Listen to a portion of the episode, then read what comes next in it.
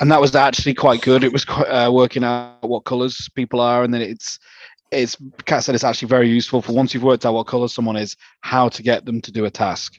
You know, they won't respond well to this, but if you approach it this way with them, you'll actually get somewhere. And yeah, for it, it, you it actually works. It actually right, shit. works, Would you believe? Yeah.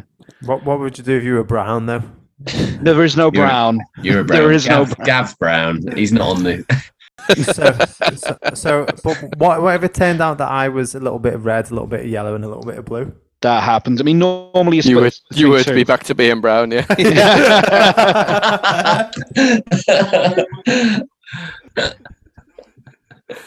so, so, sorry, Dave. Dave's like t- t- telling us a genuinely interesting thing here, and I'm just like, I want to look I like want to be. I want to be brown. I want to be poopy. Uh,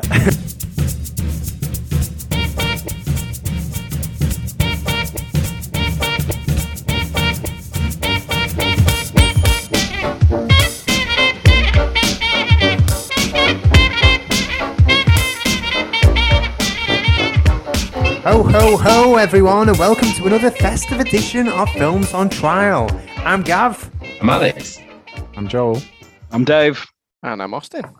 and this week we are continuing our festive themed month as we put the 2022 comedy action film Violent Night on trial. Is it naughty or is it nice? It's- it's a Can't it be both? Uh, will it be receiving a lump of coal or will it be getting, uh, well, I don't know what kids like these days, 20 quid?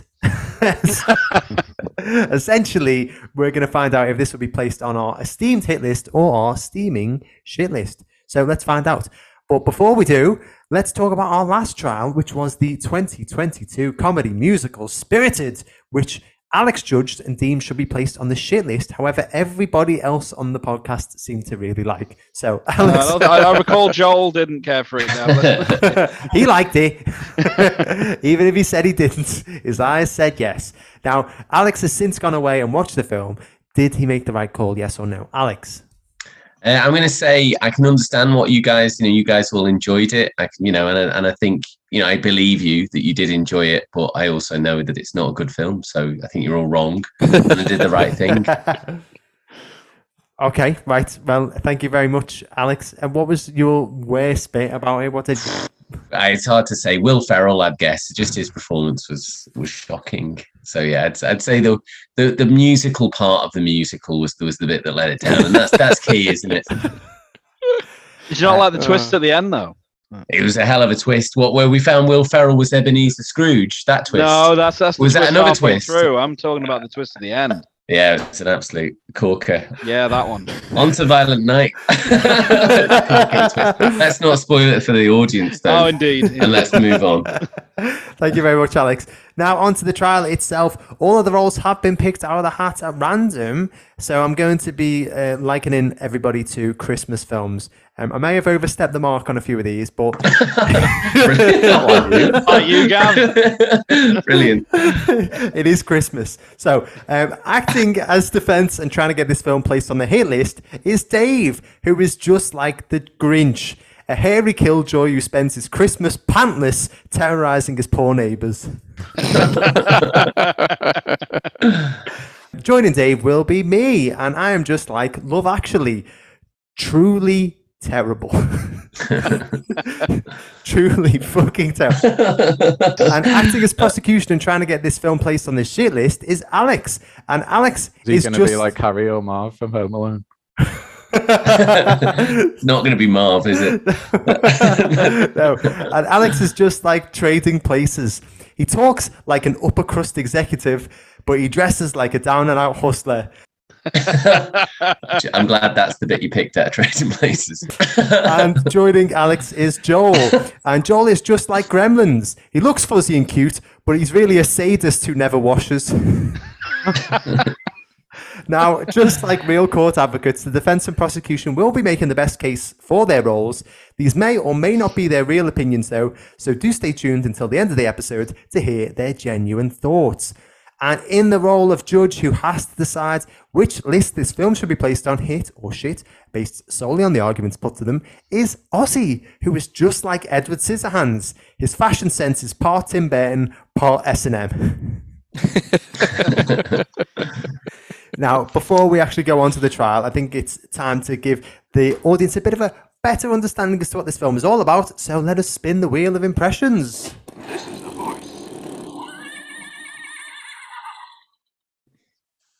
Okay, so here we uh, read out the synopsis of the film in the style of one of the cast or characters from the film. This week it has landed on the question mark, which means that the judge decides who should do the impression. So, Ozzy, who would you like to pick?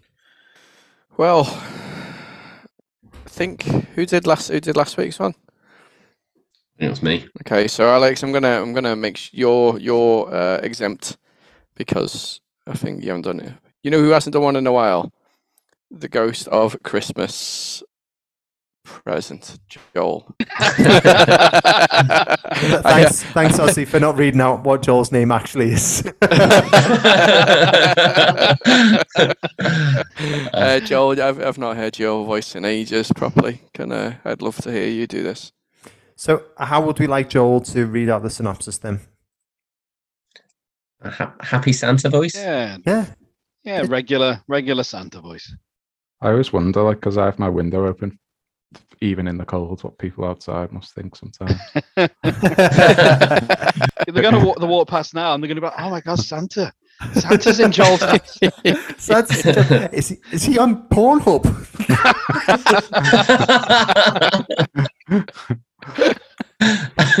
right, here we go. Uh, It's good practice, I suppose, because someday I'll have to dress up as Santa. I just know it. You're halfway there. You've already got the beard and you're wearing red. Ho, ho, ho. When a group of mercenaries attack the estate of a wealthy family, Santa Claus must step in and save the day. Brilliant, brilliant. Yay. you ready? You ready, mate? Uh, so, so Ozzy, would you like to please kick off proceedings? yeah, yeah, please do. Um, could somebody give me? Obviously, I know it, it's clearly about Christmas of some sort. It's on the Christmas list. So, um, can somebody from the defence please just give me a, a rundown and, and why this film is is is so good? Yeah, certainly I will do, most esteemed judge. So, Violent Night starts off with a pretty depressed looking Santa getting pissed and talking about how he's become disillusioned with Christmas. Imagine just looking at Joel now, and that's pretty much what Santa looked like at the beginning of the film. Now, he may be full of Christmas magic, but is he losing his Christmas spirit? That's what we're going to find out. We are then introduced to Jason Lightstone, golden child of the Lightstone family, an incredibly wealthy but morally corrupt American dynasty. Maybe like, I'm not saying this, but somebody could say, just like the Trump family. Um, he is trying to rekindle his relationship with his estranged wife, Linda, and their daughter, Trudy, as they are traveling to their family's mansion to celebrate Christmas.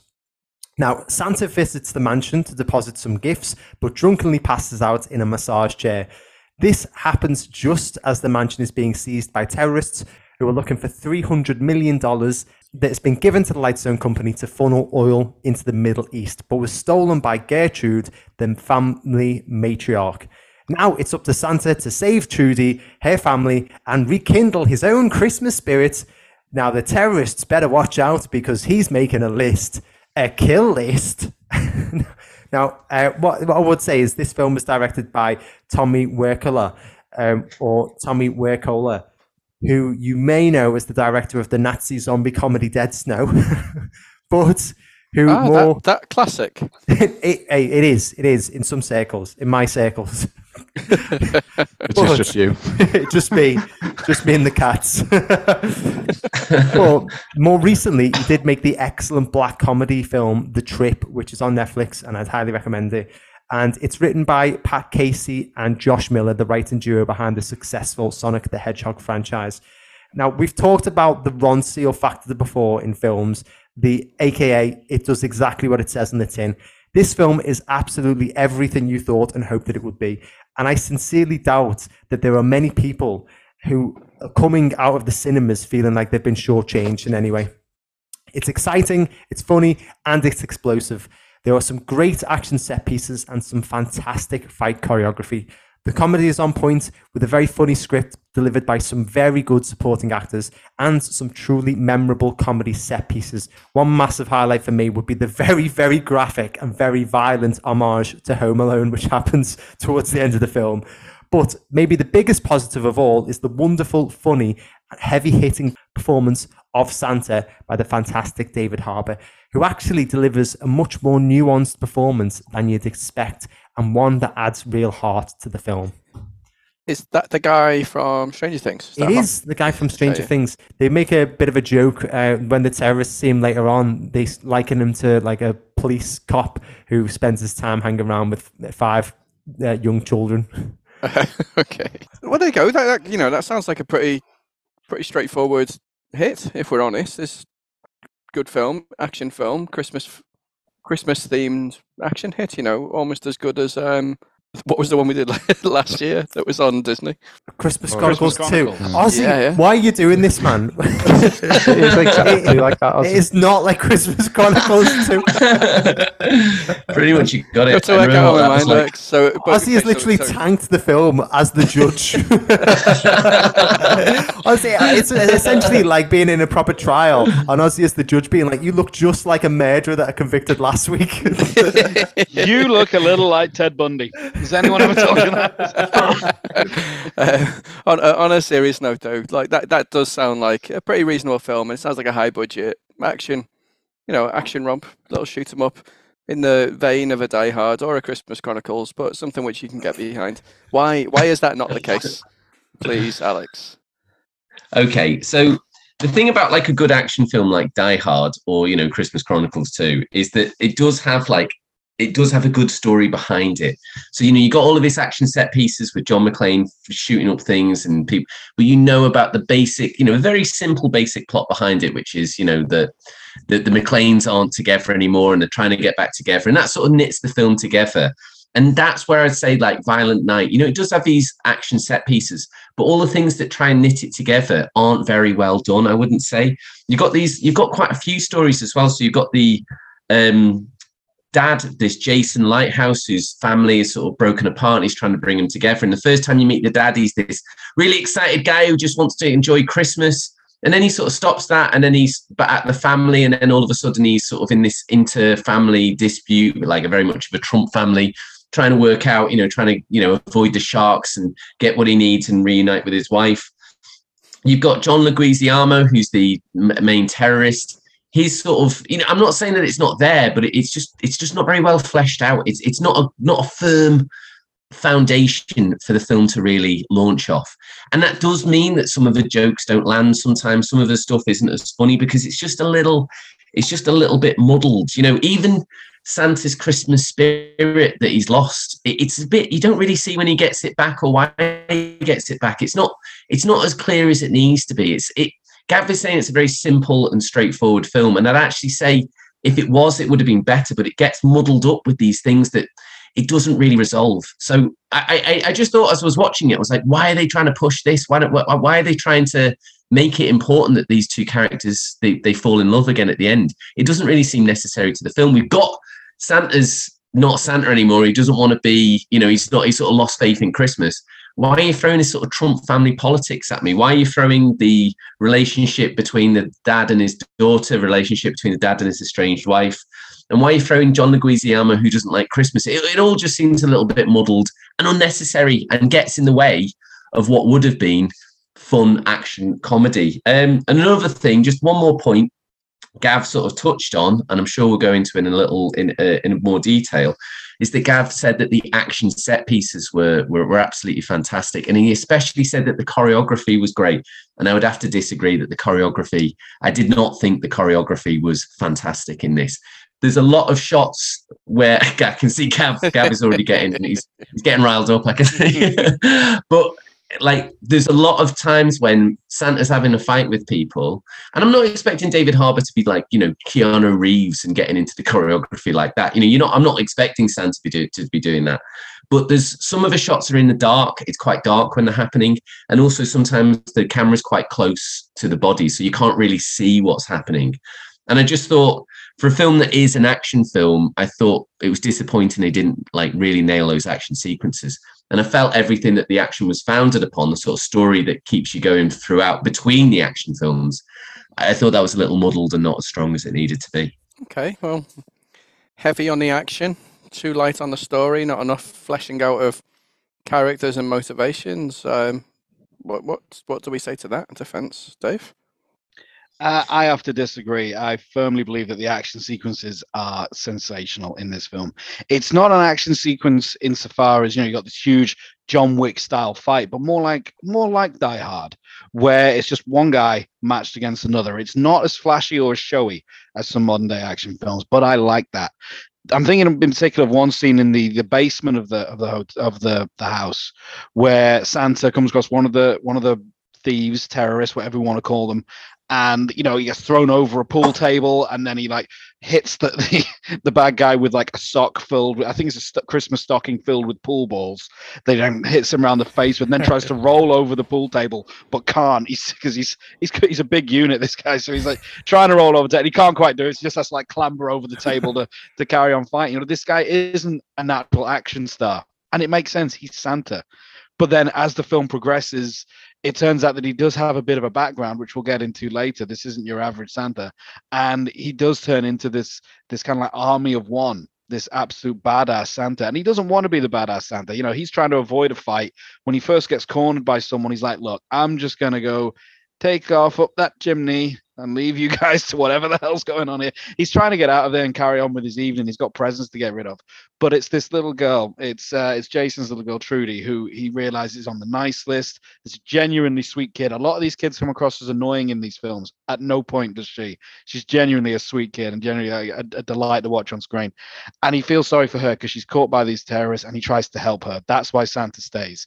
This real heart, and especially from a guy who, as Gav says, is getting drunk at the start of the film you know, he's like saying, "Oh yeah, the look on kids' faces lasts about two seconds, and then it's over." You know, it's like this guy's fallen out of love with Christmas. He doesn't want to be Santa anymore. But this little girl changes his mind, and that's why he stays and tries to take on the, these terrorists as like an army of one.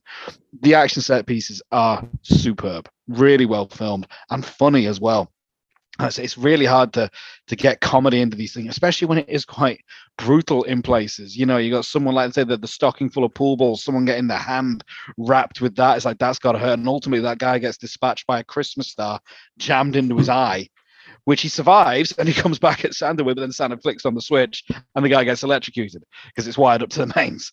And it's just like these inventive ways of killing, which you know, only Santa could come up with. I don't want to give the game away on this one because to see it is something to behold. But John Leguizamo's death at the end is honestly, it's the only the kind of kill that a movie with Santa in could get away with. And yet, and I never would have imagined it in a million years. And I've seen multiple action films. I've seen a lot of imaginative, like death scenes and kill scenes in action films. You know, some more satisfying than the others. And this one is so original and imaginative. I genuinely sat there with a big smile on my face, just like, what? Wow, well, I could hear the cinema around me like laughing and just like that is that is something. In terms of originality, this this has got it in action sequences and kills. As an action film, this is one of the best of the year. That's high praise indeed, and I'm looking down at you now, Joel, to uh, to shoot some of that back. You're you're a big action action fan. You love an explosion. Love a, uh, you know, if if anyone, if I was going to go to to anyone to say, is this you know, is this is this action packed? Is this a, you know you love your Marvel and all of the the set pieces? If there's anyone to be a bit of a connoisseur of that, would be you. And and how, why why is this not as great as Dave's saying? Uh, well, you know what is also a really unique kind of death scene is in Poultrygeist when someone like I can't remember if they like shit themselves inside out or something. But you remember, Joel. You remember, die. don't lie. He doesn't die. a unique kind of death scene, you know, it doesn't really mean anything, but a phrase that Gav uses fairly often on this podcast is having your cake and eating it. And I think that's what this film like tries to do, like majorly. It tries to like mix like comedy, action and then Dave mentioned about the um, you know the kids and how we kind of brings Santa back into you know loving Christmas and that type of thing. So it even tries to bring in you know a little bit of heart and sentimentality to it. And when you actually watch this film, like you, those three things just don't mix. Um, you know, it's like Die Hard. You kind of get behind John McClane, but the comedy isn't really like you know laugh out loud. It's more like kind of light-hearted, you know, little whips and things like that. And here, like they're trying to actually make you laugh and that type of thing. And I just don't think, you know, it all ties in together very much. And also, you know, going on the action, Dave mentioned that some of it is quite visceral, and and it is. I think if I remember, like one guy gets decapitated or something. Uh, another guy gets like his fingers smashed, like Dave said, and I think what some of them even like lose fingers or something. Um, but I just re- I, I wasn't like you know really expecting it to be that bad for a Christmas film. When I seen that bad, I mean like that kind of violence. I know it's called Violent Night, but like you know, it's at the end of the day, they are marketing it as a Christmas film, more of like an action orientated Christmas film. It I feel as though it should have been like maybe a little bit more Christmas or just full on action. Or I think I just feel like, as I say, that whole phrase of having your cake and eating it, I feel like that's what they've tried to do here, and they've just tried to blend you know too much of it together. I was a little bit surprised at kind of how over the top it was. I think especially when they are trying to push you know that Christmas senti- sentimentality message. It, it's a little bit difficult to do that when somebody's just been decapitated. So like yeah, it, it's just a little bit kind of confused. I think. Gav, if there's one thing I like, it is cake. Both both looking at it and eating it, and this this is doing both apparently. Having it. Um, but you know, uh, i- i- in all honesty, though, you had your hand up there pretty early on through Joel's argument. Uh, what's your what's your comeback? But yeah, I mean, this film bakes the cake, smashes it up, and then forms it into. Becomes the shit. no, I, I would say that like one phrase that Joel often uses on the podcast is "I'm wrong," and um, once again, he- he's wrong about this. Um, I, I, firstly, can I just talk about the action? I think that both Alex and Joel are massively wrong about the action. One of my biggest gripes, and something that I mentioned on this podcast quite a bit, is poorly filmed action scenes. Uh, the shaky cam, the whole sort of moving too close, the n- numerous cuts. What I like about action films these days is they seem to be moving away from that, and that seems to be more directors working quite closely with or giving freer reign to their stunt performers and choreographers, or in some cases, those stunt performers actually directing and writing the films themselves. In Violent Night, the stunt choreography was done by the award-winning Jonathan Eusebio, who has done stunt coordination for John Wick 3, Deadpool 2, Black Panther, and he's also done fight coordination for John Wick 2 and Fast and the Furious 8. This guy fucking knows his onions.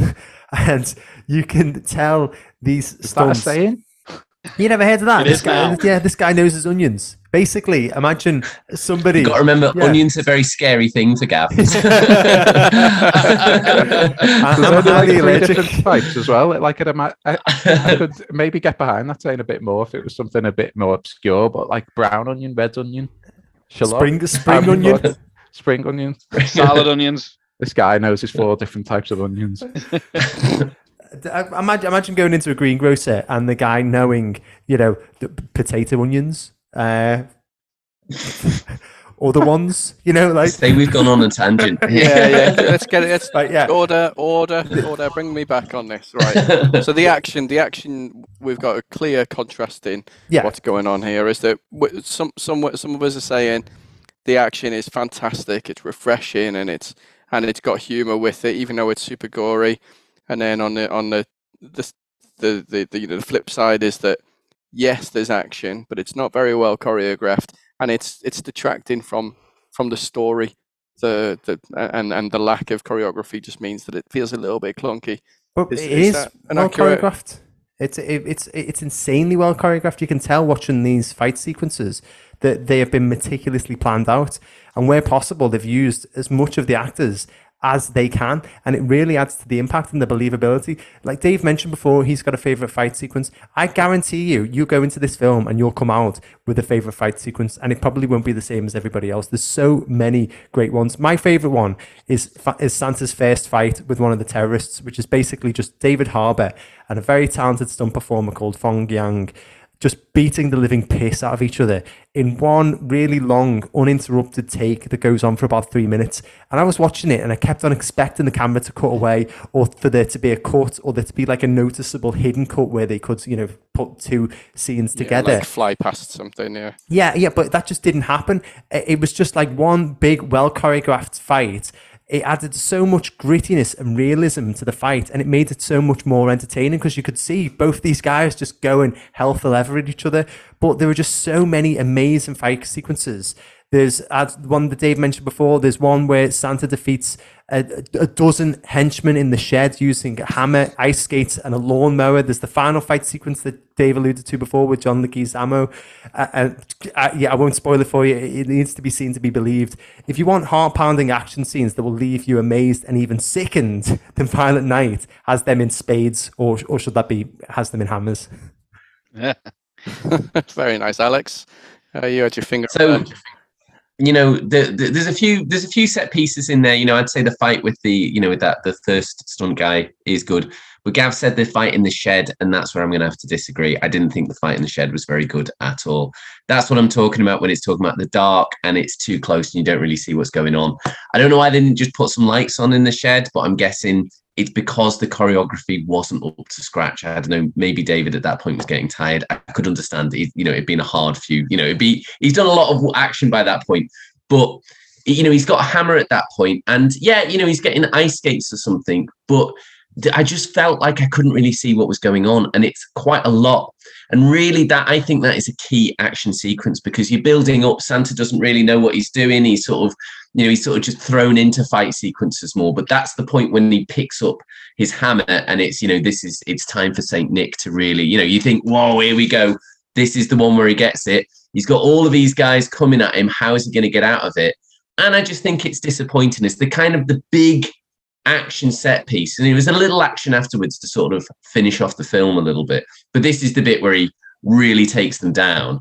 And it was just basically, I mean, you've got like, and I know we're not meant to be taking it's Santa with a hammer. So I'm not trying to look at this logically. Do you know what I mean? But you can't help, your brain just can't help. It's quite a small barn, and there's about like 30 guys with fucking assault rifles going in. Yeah. And you just think, how is Santa hiding? Do you know what I mean? Santa keeps coming out of the background and smashing people with a hammer. And after a little while, you're like, no, they would see Santa. You know, I don't see how he just keeps popping out of these shadows. It's not a small barn. It's quite big. It's quite a big barn. It's it's it's a it's a medium barn. I'll I'll, I'll compromise for Gav on this. It's a medium barn. I just think you definitely see David Harbour in a Santa suit quite easily, especially if you were you know military. But obviously, I know it's not you know it's not trying to follow the rules of reality. I just thought as a as a big building up to it fight scene, I thought that if that's the payoff, that that sort of ruined it just ruined the film. And I, you know the choreography in the other scenes was fine but that's the one where it really needed to to pull it off. And i just think it definitely was for me it was i just thought why aren't why isn't why isn't the lights on? Why aren't we zooming out? And, and why aren't i seeing because i thought the way he's sort of spinning the hammer you think oh there's going to be some great stuff going on with the hammer but it just doesn't quite just doesn't quite bring you the present in the end i suppose. Doesn't quite nail it. Yeah Can, can I just ask, are you due a, a, a new eyesight test at some point? It's extremely rude. How dare you? I mean, I, I just a genuine no, do you know what's, do you know what most do you know what mo- is most annoying about that, Gav? Yes, is the answer. Um, Grand. All right. I- I've heard a lot about the action, and you know, and it, and it is an action film, so I, I, I get that it's you know it's key. One of the things which stands out, particularly with something like Die Hard, as opposed to you know maybe Christmas Chronicles, Stop mentioning Christmas Chronicles, man. like you're really, really pushing this. It's in the same fucking bracket as Die Hard, and it's not. uh, you know, it's, it's, it's but it, it's the dialogue, you know, and the characters and people. Are, you know, we've talked about the humor, and is the humor, you know, is it slapstick humor? Is it more of a Home Alone humor that people are getting hurt in comical ways, which it sounds like happens in this? But is it, or is it clever? You know, is there some? Are there some of the funny quips like Joel mentioned that you you get from from Die Hard? You know, is there something to love about uh, Father Christmas in this? In the same way that we like um, uh, John McClane. Yeah, I would say he's he's definitely likable. You know, even though he's you first meet him, he's kind of surly and kind of done with Christmas at this point. He's wondering if he, if he wants to retire from the Santa game. Um, but he's a likable guy. You know, David Harbour is a likable guy, and I think he, the way he plays him, Santa's clearly got a good heart. Grumpy and surly he may be, but he's a good guy. You know, he's got a good heart, and yes, he's a very likable protagonist. The humor, it is the same sort of quips um, you know, as same as in Die Hard, they're, they're not the wittiest one-liners, but they they make you smile and they make you laugh. You know, um, John Leguizamo's code name is Mr. Scrooge. You know, all of his guys have got code names for the radios and stuff. You know, like there's Tinsel and things like that. He's Mr. Scrooge, um, and so he comes on on screen as like "Bar humbug, motherfucker," and it's just like, it's not it's not a clever line, but it raises a smile. Like, and you know, it's like time for some seasons beatings, and these these are good quips. They're fun and they will they will make you laugh and they will make you smile.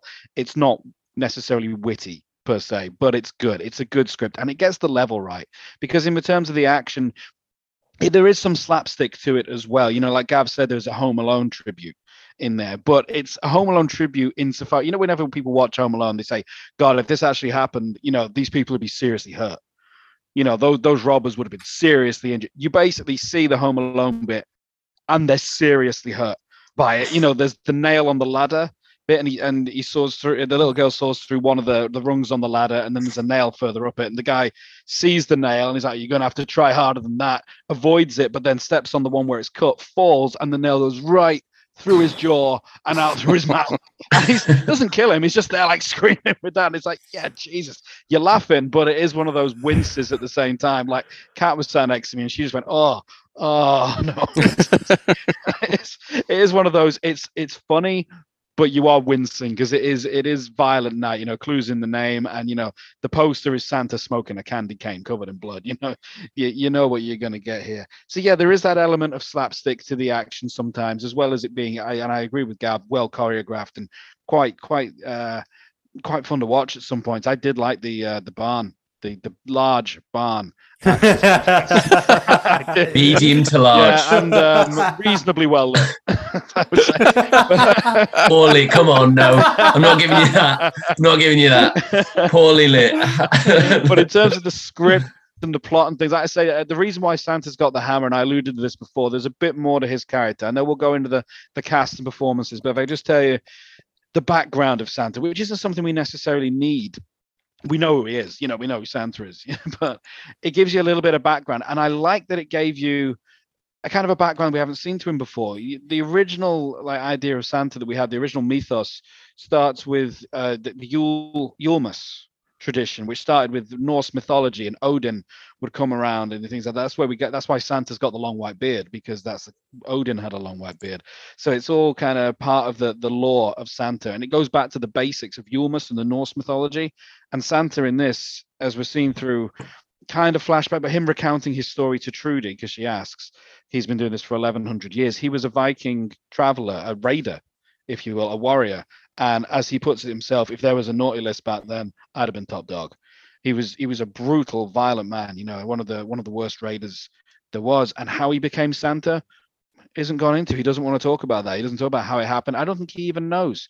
Because when people talk about the magic of Christmas, like how the hell did you do that? And he's like, I don't know. It's like people when they when one of the bad guys steals his his bag, you know, Santa's bag of presents, and just like it seems like it's empty. Then he puts his hand in and pulls out like a book or something. He's like, what the hell is this? He's like, I don't know how it works. Christmas magic, I guess. You put your hand in, you get a present. And that leads to another comedy bit later down the line where he's like, video game, video game, video game. As a terrorist is coming down, he's like, didn't anyone ask for like a baseball bat or, or a Molotov cocktail this year? it, it, so it's got that kind of side to it. But the fact that we're going to get more from Santa's origin, I think, if it gets a sequel, if it does get greenlit, depends how popular it is, depends how well it does at the box office. There is room to flesh this out. But right now we know enough. And what we know is actually quite fascinating. And it is a different take on the Santa story, the Santa legend, something fresh that we haven't seen before. Mm-hmm. Uh, so in terms of script and plot, I do think it's uh, it's it's brought something different to the table. And like I say, looking at the poster and what you were expecting, it wasn't that. I wasn't expecting a decent plot point and a well padded out background. Joel, well padded out background, funny quips. You know, it's kind of building on what you said earlier.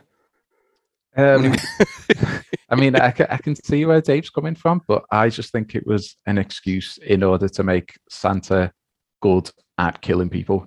You know, they used his Norse background, like his Viking heritage and all that type of thing, as an excuse. You know, just to say this is how he's good at killing people, because otherwise the film wouldn't make sense. So, although Dave sees it as like an interesting plot point, I just see it as like something lazy that they just threw in to say, you know, this, this yeah, ticks yeah. a box, and now he's able to kill people properly. Um, yeah, like I mentioned, the humor before, I just thought it was more slapstick. You know, we keep comparing it to Die Hard. Die Hard is like a little bit more witty, maybe a little bit clever, and that type of thing. It's not laugh out loud, as I said, but this is definitely like a little bit more slapstick. And um, again, I'll just come back to the point where it felt like they were trying to do a little bit too much. It's either funny or it's action or there's sentimentality. I just felt a little bit weird going in to watch what is, in my opinion, massively over violent Christmas film. Like, I don't mind like violence, you know, at the best of times, but I feel like this was too much. You know, Dave mentioned that scene with the nail.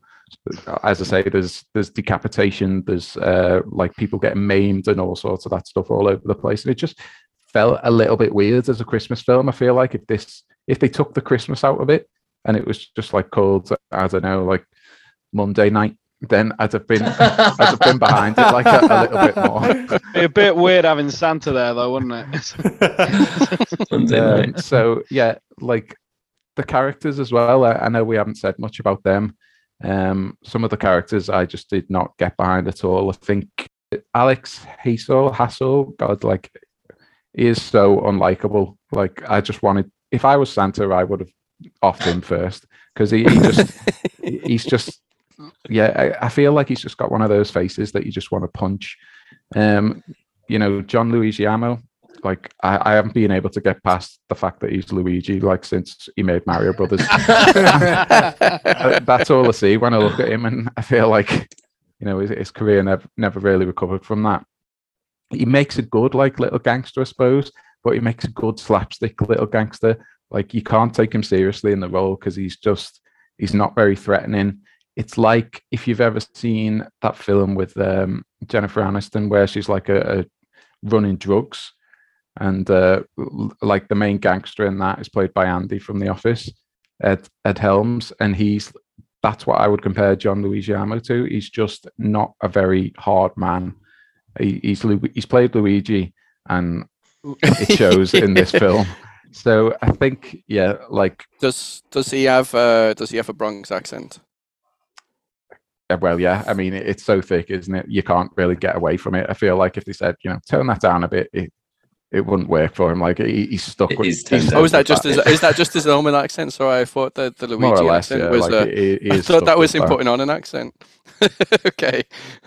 Um, so it, so yeah, overall, I would say too messy. Like I, keep coming back to the same thing. It's just too messy. I feel like they should have just concentrated on getting one aspect of it good. If they just concentrated on the action, maybe like making the characters a bit more believable and lovable, I'd have been behind it. But there's just like, yeah, it, it it's just too much all over the place for me.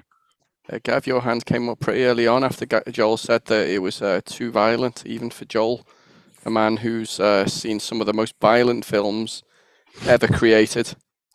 This was this crossed the line. Yeah, uh, and your yeah. hand shot straight up.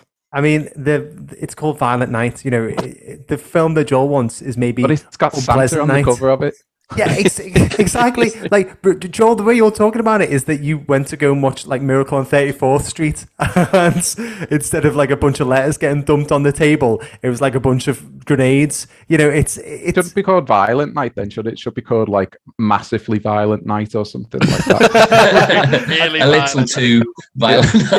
I think they, they, were getting like bogged down a little bit. You know, like it, it, it, it was like all the marketing the poster for it, as Dave said, it all alluded to Santa violently beating up and murdering terrorists. You know, so at no point are we under any illusion that that's not going to happen, and that's what we get. You know, maybe it was a little graphic in parts, but I, I expected it. I, I, think the way that they've delivered that as well is quite inventive and quite entertaining as well. And I think if you know that's what you're going to get, you're going to enjoy that. And I I just wanted to say as well, John Leguizamo, eh, his storied career boiled down to fucking Super Mario Brothers. Jesus Christ! Apologies if John Leguizamo ever listens to this. Uh, He knows deep down. He knows. Yeah. Okay. Um, le- while we while we're on the, the, the we're touching on uh, John Leguizamo, and we, you know we've talked about him, we've talked about David Harbour. Joel touched on a couple of other actors there that were uh, are in. How how does I, I assume the the bulk of the film is based around David Harbour and Father Christmas, and we're looking at him as the actor. Um, Alex, what about the others? Well, I, I wish it were a bit more focused on that. That's where that's where I, you know, come back to my first point. That's where I feel like the film gets a little bit bogged down and lost. I, I feel like it, it's going for a little bit too much on the supporting characters. You need the the family, you need the money to you know to sort of drive the plot forward, but you've got these fairly interesting characters. As you know, you got the uh, you got the family, you got the sister who's you know just a bit daft and trying to always you know curry favor with the mother. You've got her boyfriend who's sort of a, a stupid actor. And, and it all sounds quite good. And when you're introduced to me, like, oh, that's an interesting, that's an interesting, that's an interesting. There's not really time. It's quite a short film, and there's not really time in the film to to sort of you know tie up some of these stories. The mum's quite an interesting character. You know, she's this sort of she's like a a female Trump essentially. You never really get to see her. She's mainly spends most of the film in just one room, and you never really see her exercising this sort of parental authority that you hear so much about. So, you know, I, I would just say that it's weird that the film introduces you to these people and then doesn't really tie it off, doesn't really do a lot with it. And, and I just thought, I just think if it had been focused a bit more on Santa and he's sort of coming round to, you know, feeling like Christmas, then I think it would have been a bit of a neater film. But I, I, as it is, there's a little bit too much sort of fluff, a little bit too much um, extra things that distract from from what could have been quite an interesting story. Okay, well, Dave, uh, too too too much uh, tucking on, but no, nobody really given the chance to to be fleshed out, so I can appreciate them. What was your thought on that? Uh, I, I disagree. I think we see the right amount of everybody in this film, particularly David Harbour. This is his film. He is your leading man in this, and and he's superb. You know, you get the right amount of sympathy for Santa, the right amount of of, of liking the guy, the right amount of like of hoping he gets to turn it around and fall in love with Christmas all over again. But also at the same time, you towards the end of the film, you start feeling that security like you get with John McClane, like this guy can handle himself. Santa's got this. Santa's got it. Can't Santa can take care of this now. And he- he's a great action hero. I never thought I'd say that about Santa before, but he is a great action hero. Uh, one who's up there in in many ways, just like John McClane. You know, it's the same sort of thing. You know, a guy who's kind of a fish out of water. Yeah, he can handle himself, like you know, with the, the Norse background and what have you. But he wasn't expecting to need to handle himself on this particular night in this particular setting. And he is like a fish out of water in that way. And um, yeah, I just thought David Harbour plays it brilliantly. The right amount of funny, the right amount of heart. It's a superb performance from him. I love John Leguizamo in this. He is, yeah, okay, he's a little guy, you know, and he played Luigi, sure, but he's menacing when he wants to be. He can be quite intimidating. He's a very good actor for one thing, but you know you've seen him play Benny Blanco from the Bronx in Carlito's Way. You've seen him play the bad guy in Spawn before. He's played villains. He knows how to do it. He's a versatile actor, and he can be quite menacing when he puts his mind to it. And in this film, he can be. But at the same time, being able to throw out a good one-liner every now and again. Alex Hassell, you're meant to hate him when you meet the whole family at the start, you basically you like Trudy, who's the little girl, who's like the little the the ray of hope in this family. You know, the one redeeming feature they have. Oh, her mom's lovely as well. You know, her, her estranged mom, who's um basically left uh, Jason, and the Trudy wants them to get back together. She's gone to the family retreat, you know, for Jason, for her daughter.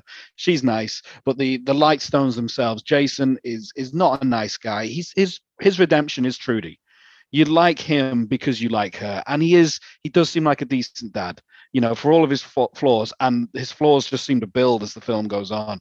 He he has his redemption at the end. You come around to the character. It's a bit of a roller coaster but he's he's a good guy and there is redemption to him there. The rest of the lightstones gertrude is awful. She's vile. She's truly vile. That's the matriarch the mother. She's she's horrible. But again, she's another one you start coming around to. I think when you first meet them, you're like, oh, I hope terrorists kill some hostages at some point because they are a horrible family. But as the film goes on, you start the, the one-liners come in. They all have their funny moments. You know, a uh, bit of a spoiler here, but when they the bad guys do break into the vault, the money's gone. And John Leguizamo loses his shit, and he's like, "Right, one of you guys must have moved it who's who's got my money i'm going to start shooting people at random and uh the Jason's nephew, who's uh, basically a TikToker. That's essentially his personality, but that gets quite funny actually. He's like, wait, wait, wait, wait, what, what? What if you randomly shot the one person who knows where it is?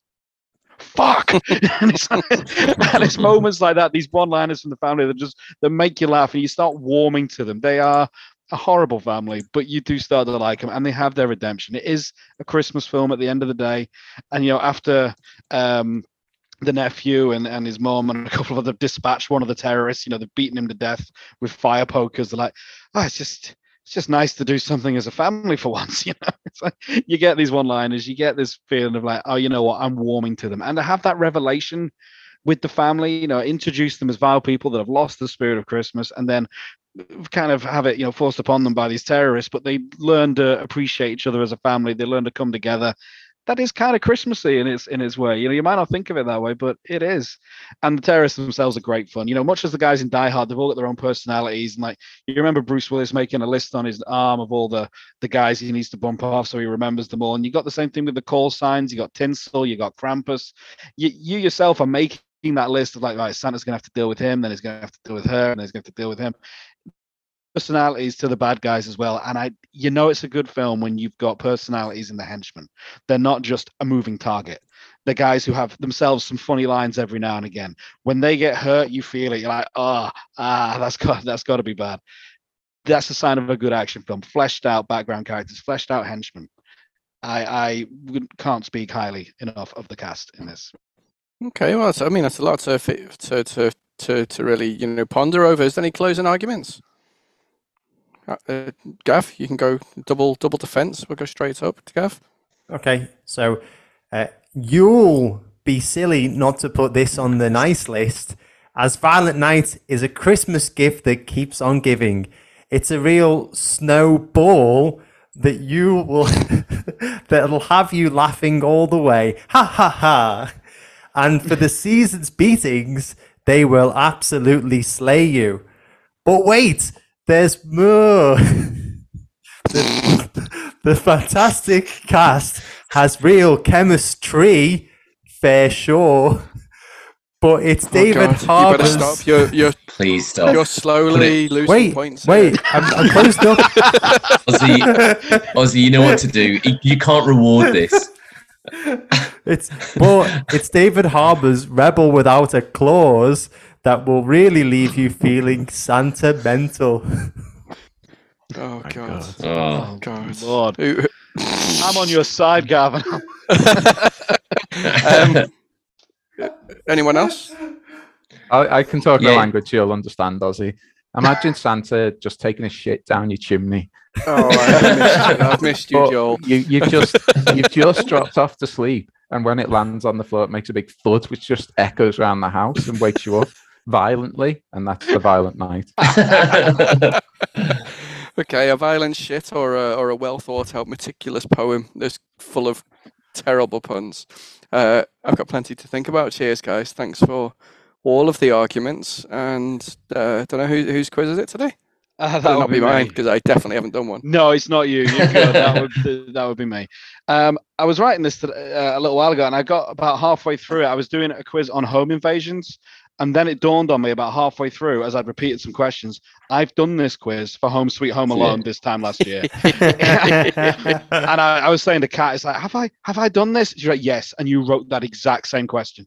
so in the end, I had to go back and redo it. And I've done a quiz uh, on killer Santas. Okay. Which I hope okay. it, I call it I call it slashing through the snow. so uh, eight questions. Uh, buzz in if you think you know the answer. Some are multiple choice, some are not. Uh, so question number one: Silent Night, Deadly Night tells the story of Billy Chapman, traumatized by the murder of his parents by a man dressed as Santa. His trauma coerces him to also embark on a killing spree while dressed as Santa himself in this 1984 slasher. How many sequels has it had? Oh, bam. there's definitely Yeah. part two. Gav knows is. because Yeah, he's, he's seen them. I, um, I know there was a remake. I- I'm gonna say I'm gonna say I'm one not sequel. including. I'm not including the remake. I, I- I'm gonna say one sequel because it's the only one I've seen. Although, actually, no, I think there's another one. Let's say two sequels. Okay. Anyone else? I'm gonna go Buzz- big. I'm going to I'm, say three. I'm gonna go five. Um, there's four, so I'm going to give both Austin and Joel a point for being one either side. But there are four, would you believe? um, Silent Night, Deadly Night films. Uh, Wow. I wasn't counting the remake, but question number two: in 2012's Silent Night, which is a very loose remake of the film just mentioned, British actor Malcolm McDowell is curiously cast as what? Is he A, an alcoholic mall Santa wrongly accused of murder? Is he B, a small town Wisconsin sheriff? Or is he C, the local drug dealer? Bam. Gav? Uh, being the only person that's probably seen this film, I'll tell you right now, is the sheriff. Yeah, Sheriff Malcolm McDowell is quite right. Which I thought was weird. The other two were uh, exonerated murder suspects in the film. But yeah, uh, I just, yeah, I, I can't get over that one. Malcolm McDowell playing a small town sheriff. Well, it was around the same time that he was in the remake of Halloween, where he was playing a, a you know Doctor Loomis. So I can see him as a psychiatrist. I don't see him as a sheriff. Question number three. Uh, buzz in, guys. 'cause I think uh, most of you will know this one. In Santa's Slay, Uh, which actor who we lost in 2022 plays the uncredited role of Darren Mason, one of Santa's first victims? bam. Gav. It's the late great James Caan. It is the late great James Caan, much missed. It's his finest moment. I think we'll all agree. Uh, possibly his John most. Leguizamo's career, Yeah. James Caan's career. His, his Oh my most god! I can't believe you're, you had it so handy. Yeah, of course. I've got all my Christmas. there it is. I got all my Christmas horror films. Yeah, James Caan's finest death scene. I think I, I can't think of another one without a toll booth in it. Anyways, question number four: 1989's Trois Six un Cinq Code Père Noël, otherwise known as Deadly Games. I should have just gone with that one in the US. depicts a child utilizing his home's high-tech security system and homemade booby traps against a home-invading killer dressed as Santa Claus. Director René Manzor threatened to sue the makers of which film for plagiarism. It's got Ozzy. to be home. It's got to be Home Alone. It's got to be Home Alone, and it is. Don't overthink it. It is Home Alone. Yeah, he genuinely mulled over uh, a legal suit. On, the- on well, you would, one. wouldn't you? Yeah. I, I suppose. I suppose I haven't seen it myself, but apparently there are. Yeah, it is. There are a few moments which maybe maybe have been lifted from that film. It's uh, it's, a, it's quite big in France, I gather. Question number five. To all a good night depicted another Santa Claus killer. This time stalking students on campus, or should I say Krampus? It is. Hey. It is campus. While critically panned and a box office flop, this film holds what distinction? Is it A, the first slasher film released in the 80s? Is it B, the first film to single handedly tank its studio? Is it C, the first time the real Santa turned out to be the killer? Ooh. I'm gonna go with A. C? See? Yeah, see as well. That is a point for Alex. That's all it is. It just happens to be the first slasher film of the 1980s. Wow. what a decade it would turn out to be for slasher. Question number six. Sint uh, is a 2010 Dutch horror comedy wherein the ghost of St. Nicholas returns from the grave to kill whenever St. Nicholas's Day falls on a full moon. On which day in December does the Netherlands celebrate the Sinterklaas Day, which is St. Nicholas's Day? Is it- Ooh. Is it the 12th? Not the 12th 12th. of I'm gonna go No, for I think I know this. a Go on, Monday. 10th of December? Not the 10th. The 13th? Not the 13th. The Just shout out. 9th, You'll get there in the end. Just just go through. 8th, 23rd, 7th, 6th, Sixth. 5th. There's a point that Alex is sick. well done, Alex. yeah, St. Nicholas's Day is the 6th of December, and that's uh, most presents are exchanged on Sinterklaas Eve, which is Ah. December 5th in the Netherlands. They still celebrate Christmas Day apparently, but the emphasis is on spending time with family rather than gift giving. Mhm. So if you didn't know, the Netherlands kind of has two Christmas days. Isn't that nice? And one of them shit. One of Question number seven 2015's All Through the House might have had lukewarm reviews from critics, but IMDb reviews were kinder. Which of the following is not the title, I repeat, not the title of an IMDb review? Is it A, Santa had an axe to grind, B, best Christmas movie ever, Or C, so many severed penises? That's hard, Dave. All of them could be right. I think that this is a classic Dave, and all of them are IMDb re- review titles. Yeah, trick question. Yeah. Uh, yeah. I'm gonna go for B. I know C is right because I wrote that review myself, but That is a point to Joel. No one called it the best Christmas movie ever, but the other two were legitimate review titles. Uh, I don't want to put any pressure on you guys, but you're all on two points, and this is and this is the final question. So, uh, Nice. so it's all to play for, if if anyone actually cares. But question number eight in 1972's Tales from the Crypt, Oh, It opens- yeah, it opens with the story of a woman played by Joan Collins Oh, who fuck. murders her husband on Christmas Eve, but is then besieged inside her home by a maniac dressed as Santa Claus. What is this subsection of the film called? Is it A, You Better Watch Out? Is it B, And All Through the House? Or is it C, Not Today, Santa, Not Today? bam. I, I think it is B.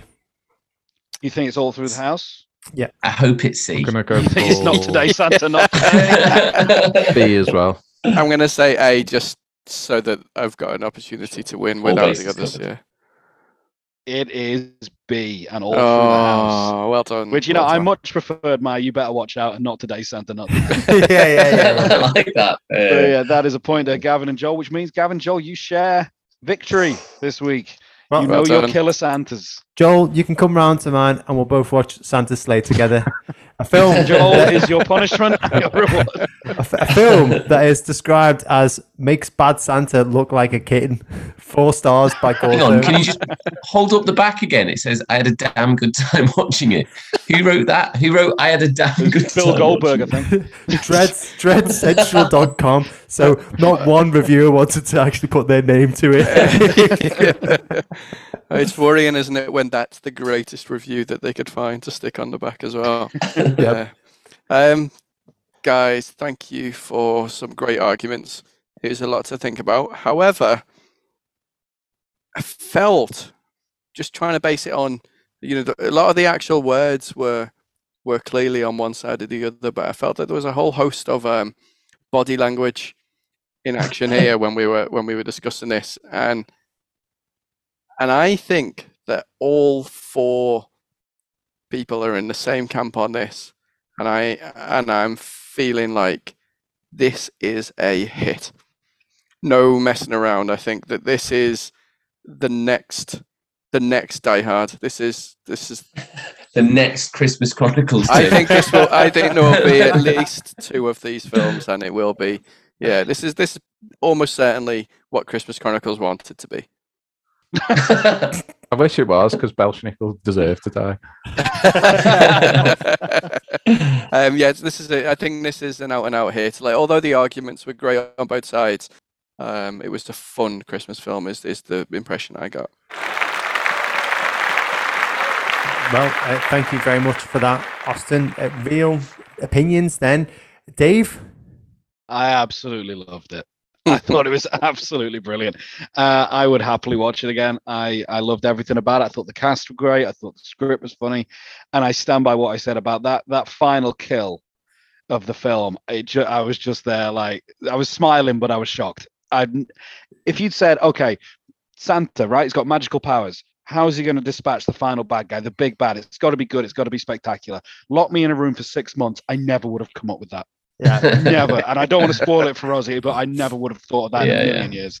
And it was brilliant, just brilliant. People have clearly put some passion into this film, clearly given it more thought than you'd think maybe it deserves. But that thought's paid off. Mhm. Well-rounded characters, great script, great action. I really hope this gets a sequel. Yeah, I, I must admit, I felt the exact same. It was a real audience participation film for me. Like the whole audience was like laughing and gasping, and honestly, it was like watching a film in America. And same, it same really- as. Yeah, it really added to the experience. The only person who wasn't reacting was Siobhan, who was probably the only person I've spoken to who's watched this so far who absolutely hated it uh, from the get go. Because it starts off, the very first scene is in Bristol, and from the very get go, she's like, "They don't sound like they're from Bristol. Where, where are they from? You know, oh, oh, why is there a skyscraper? They don't get any skyscrapers. in Bristol." It's just like, oh, please, please, if you've got that, that many issues about this this scene being in Bristol, you're gonna have a very hard time later on in the film when we're introduced to Santa killing terrorists. But yeah, I thought it was brilliant, um, and uh, yeah, I hope there's a sequel as well. Uh, real kind of interested now to hear what the other two Yeah. thought. Joel, Um, I do think that they should have left the Christmas shit out of it, having that that sentiment message, trying to run through it. Like, if you're gonna watch a film called Violent Night, no one fucking gives a shit. Like, if he comes like to a, a redemption arc about Christmas at the end, but I did enjoy it. Like, it's just a fun film. Like, it's a bit of a palate cleanser, I think, from all the kind of you know lovey shit dovey that we've reviewed as well. recently. yeah, but I did think it was probably more violent than I was expecting. Um, but yeah, like it, it's definitely on the right list. It's it's enjoyable. Thanks, Joel and Alex. Your thoughts? Yeah, I loved it. I thought it was a really, really good film. I really enjoyed it. I, I actually tricked my wife into going to see it, and she hates Christmas films. Oh, no, not Christmas. She hates violent films. She loves Christmas films. So I was like, it's a Christmas comedy. Come and watch it with me. And she was like, what's it called? Violent Night. And the penny just didn't drop with it at all. I don't know why. She just didn't think about it. It was only before in the cinema, I was like, oh shit, I might have like really, you know what I mean? She's not to like this. She hates, I know this is to be violent. And she liked it as well. Like she enjoyed the film as well. She actually really enjoyed it. She was looking away but um, I was laughing along. People were laughing along in the cinema. That Home Alone bit where it, the nail Oh, goes through, I laughed out loud. And like you know, when you look at other people in the cinema and they were laughing at the same time, I haven't had that in a really long time. So um, yeah, I really enjoyed it. It's not a perfect film, but like really, who cares? It's it's a really fun film. Mhm. And so the rest of it, well, everything I was saying, I was annoying myself saying it. It's just a fun it's just a fun film and yeah just i would go and watch it and i really do hope they do a sequel um yeah because it would be fun I do wish like it was on Netflix or something though. To be honest, like I feel like it would have been better for me personally if I could have seen it on Netflix rather than have to go to the cinema. But I, I think Just that, from like, a purely laziness. Just from a purely lazy. a completely selfish point of ju- view just for you as well, not for anybody else. It would have been really good if Universal would have streamed it directly into my house. Um, okay, thanks, thanks for that, guys. Uh, so, Ozzy, uh, you know, ho- hopefully you've got a good one there to watch at the cinema. Um, higher or lower than our previous film on trial, which was Spirited, which scored seventy percent and eighty-three percent respectively. Hmm. Critical and audience scores on Rotten Tomatoes. It never Oh, really yeah. scores Oh, massive, does it? Stuff like this. Mm. No, I'm gonna go Well- lower. Yeah probably lower because some people thought it was a christmas film Like, what? I'm gonna, you know, I'm gonna hope higher in both. Judging by the audience in my cinema, they absolutely love this. So, audience definitely higher, maybe critical higher. Yeah. What about lower critical, higher audience for me? Yeah. Well, uh, yeah, all good shouts. Dave is the most bob on there, though. Just slightly higher, critical, 72%, and much higher audience, 88%. Uh, really appreciated that. So, yeah, really, really good. Um, and uh, th- th- that's it. Thank you very much for your arguments, guys. Thank you to anybody who's listened to this episode. We really do appreciate it. If you want more Films on Trial content, go to filmsontrial.co.uk, which will hopefully be back up and running after a little error. but if you want to listen to more content, check us out on any podcasting platform and uh, interact with us on all the social media at Film Trials on Twitter and Films on Trial on everything else.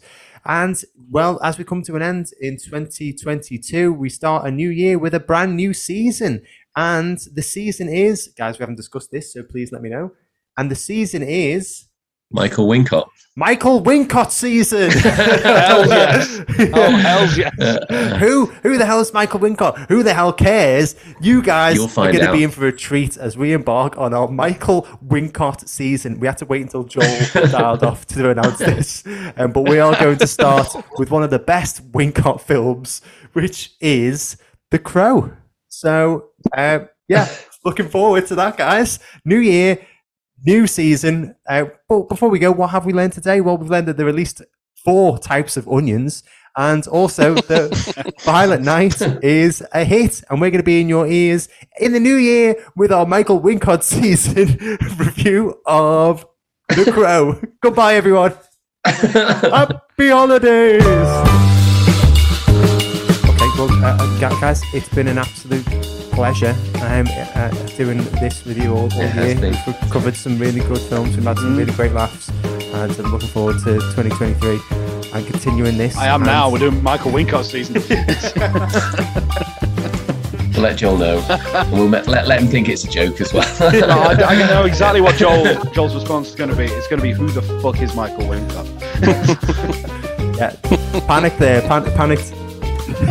I re- realised that we didn't have a new season, so I thought, fuck it, I'll pull the trigger on Wincott.